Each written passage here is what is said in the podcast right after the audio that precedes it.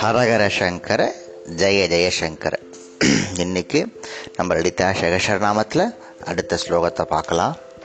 ஐம்பத்தி ஆறாவது ஸ்லோகம். மகாதந்திரா மகாமந்திரா மகாயந்திரா மகாசனஹ.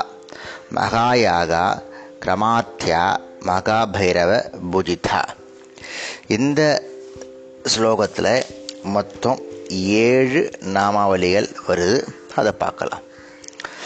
தந்திரா தந்திர சாஸ்திரங்களும் அதன் வழிபாட்டு முறைகளும் விளக்குகிறாள் லலிதாம்பிகை. அதனால் இவள் மகாதந்திரா என்று அழைக்கப்படுகிறாள்.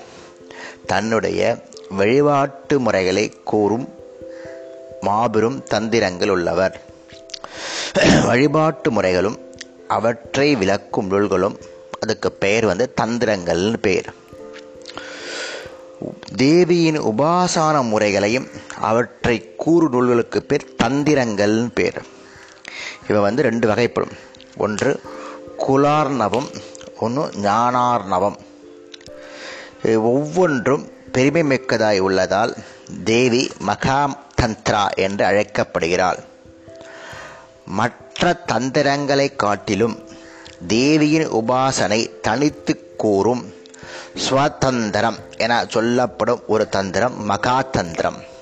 அந்த தந்திரத்தினால் வழிபடப்படுவதனால் வழிபட படுவதனால் அவள் மகாமந்தந்திரா என்று அழைக்கப்படுகிறாள்.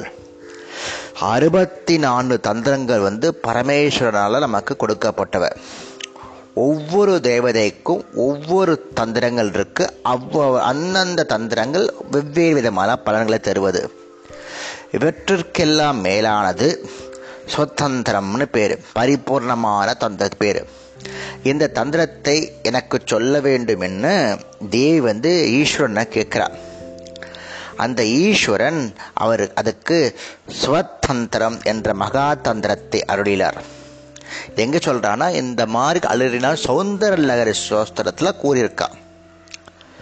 ஸோ தந்திரங்களில் மிக உயர்ந்த தந்திரம் மகா தந்திரம் மகா மந்த்ரா மந்திரங்களிலேயே அதிக உன்னதமான அழகான நேர் சக்தி உள்ள மந்திரமாக திகழ்பவள் மகா மந்த்ரா தன்னை பற்றி பெருமை வாய்ந்த மந்திரங்களை உடையவள். நம்ம உபாசனை உபயோகிக்கிறோம்ல மந்திரங்கள் வந்து நம்ம கணக்கிடவே முடியாது. அவ்வளோ மந்திரங்கள் இருக்கு. இதில் முக்கியமானது பாலா பகலா காளி அன்னபூர்ணா. முதலிய பல தேவி மந்திரங்கள் எங்கே இருக்குன்னா ஸ்ரீவித்தி எனப்படும் பஞ்ச தாக்ஷரி என்ற பெருமை வாய்ந்த மக்கா மந்திரம். இந்த மந்திரங்களால் வழிபடும் தேவிக்கு மகா மந்த்ரா என்று பெயர்.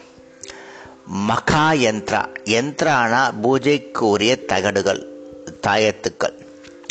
மகா யந்திரானா தலையாய முதன்மையாக எந்திரமாக இருப்பவள். நம்ம இந்த எந்திரத்தை பற்றி பின்னாடி ரொம்ப விளக்கமாக இன்னைக்கு பார்க்க போகிறோம் எந்திரம்னா என்ன மேருனா என்ன அதை உங்களுக்கு நான் சொல்கிறேன் தன் உபாசையினால் உபாசனையில் வழங்கப்படும் தன்னை பற்றிய பெருமை வாய்ந்த பல எந்திரங்களை உடையவள். எந்திரம்னா என்ன சொல்லுவோம்? கோடுகள் வட்டங்கள் தாமரை இதழ் போன்ற வடிவங்கள். ஆன ஒரு வரைபடம். இதில் வந்து குறுக்கு நடுக்கும் பல நேர்கோடுகள் இருக்கும் முக்கோணங்கள் இருக்கும் சதுரங்கள் இருக்கும். அந்த சதுரங்கள் வந்து சந்திக்கும் இடம் ஒரு ரெண்டு கோடுகள் சந்திக்கும் இடம் இருக்கும். அதுக்கு பேர் சந்திகள்னு பேர். மூணு கோடுகள் சந்திக்கும் இடத்துக்கு பேர் மர்மங்கள் பெழு இவையெல்லாம் எந்திரங்கள் உள்ளது. எந்திரங்களில் சிறந்தது ஸ்ரீ சக்கரம் பூஜா சக்கரம் பத்ம சக்கரம். அவனுடைய அமிர்த அமிர்த கட எந்திரம் மேரு சித்த வஜ்ராயுதம் லிங்கம் முதலியன இவைகளில் வடிவாக இருப்பதாக இருப்பதால் அம்பாள் மக்காயந்திரா என்று போற்றப்படுகிறார் இந்த மேருவை பற்றியும் ஸ்ரீ சக்கரத்தை பற்றியும் இன்னைக்கு நம்ம விளக்கமாக பார்க்கலாம். மகாசனா. மகாசனா ஆசனா இருப்பு தங்கியிருத்தல் அமர்ந்திருத்தல். சிகரத்தில் அரியாசனமிட்டு கொலுபிருப்பவள் பிரபஞ்ச தோற்ற படிகளில் முகத்தில் இருப்பல் உச்சியில. பெருமை மிக்க ஆசனத்தை உடையவள். அவள் அருளாலேயே சிருஷ்டிக்கப்பட்ட பிருத்திவி முதலிய முப்பத்தி ஆறு தத்துவங்களுக்கும் அவளுக்கு மகத்தான ஆசனம் அமைத்து கொடுக்கிறது. முப்பத்தி ஆறு தத்துவங்களும் தனித்தனியாகவும் கூட்டங்களாகவும் சமிஷ்டியாகவும் தேவியின் ஆசனங்களே. மகான்களுடைய இதயத்தை தன் இருப்பிடமாக கொண்டவள் என்பதால் அவள் மகா ஷனா என அழைக்கப்படுகிறாள். பஞ்ச பிரம்மாசனம் சக்கர ராஜதரம் சிம்மாசனம் முதலிய சிறந்த ஆசனங்களில் விளங்குபவள் என்பதை அவள் மகாஷனா என்ற நாமத்தால் அழைக்கப்படுகிறாள். மகா யாக கிரம ஆராத்யா. யாகனா யாகங்கள் யஜ்யங்கள் மூலம் நடத்தப்படும் அர்ப்பணிப்பு. கிரமண விதிமுறைகள் படிப்படியான முன்னேற்றங்கள். ஆராத்தியான பூஜைகள் முறையாக செய்யப்படும் மாபெரும் யாகங்களில் ஆராதிக்கப்படுகிறாள். மகா யாகம் என்னும் முறையினால் ஆராதிக்கப்படுபவள். மகா யாகம் எனப்படும் ஆராதனை முறையின் தேவியின் பரிவாரங்களான அறுபத்தி நாலு யோகிகளுடன் சேர்ந்து தேவியை ஆராதிக்கும் யாகம். இந்த மகா யாகம் மற்ற ஆராதனை வழிகளை விட சீக்கிரமாக பலனத்தை தருவது. பாவோனபட்சத்தில் என்ன சொல் உபநிஷத்தில் என்ன சொல்றதுன்னா இந்த சரீரத்தையும் அதன் அங்கங்களையும் உள்ளுணர்வுகளையுமே தேவி பரிவாரங்களாக தேவியை ஆராதிக்கும் முறையாக விளக்கப்படுகிறது. இதை செய்து பலன் பெற்றவர்கள் சிவயோகிகள். இவ்விதமாக மகா யாகமென்ற முறையினால் ஆராதிக்கப்படுவா படுகிறாள். கிரமம்னா என்ன அர்த்தம்னா ஒரு சக்தி அமைப்பு அசைவு நகர்த்தல் என பல பொருட்கள் உள்ள யாக கிரமம்னா மகா யாகம் என்ற சக்தி வாய்ந்த முறையில் ஆராதிக்கப்படுறதுனாலவோ மகா யாக க மகா யாக கிரம ஆராத்யா என்று அழைக்கப்படுகிறாள். அடுத்தது மகா பைரவ பூஜிதா மகா பைரவரால் பூஜிக்கப்படுபவள். பைரவர் வந்து சிவனுடைய அம்சம்.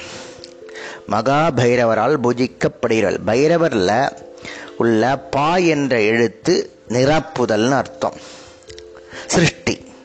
ரா என்ற எழுத்து காப்பாற்றுதல்னு அர்த்தம். வா என்றெழுத்து சம்சா சம்ஹாரம் அர்த்தம். இந்த முத்தொழிலையும் குறிக்கிறது. இதனால் பரமசிவனுக்கு பைரவர் என்ற பெயர் ஏற்பட்டது.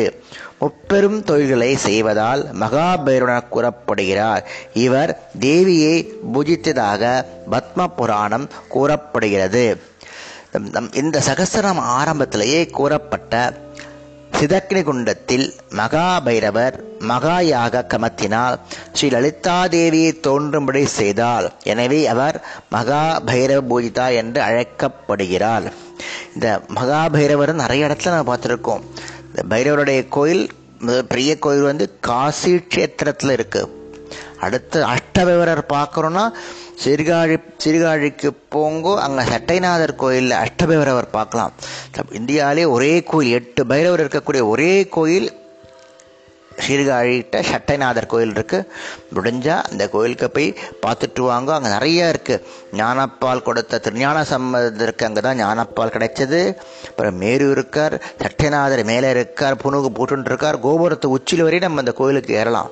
அந்த அளவு சிறப்பான கோயில். சீர்காழி சட்டைநாதர் கோயில். முடிஞ்சால் போயிட்டு வாங்க. ஹரஹர சங்கர் ஜெய ஜெய சங்கர்.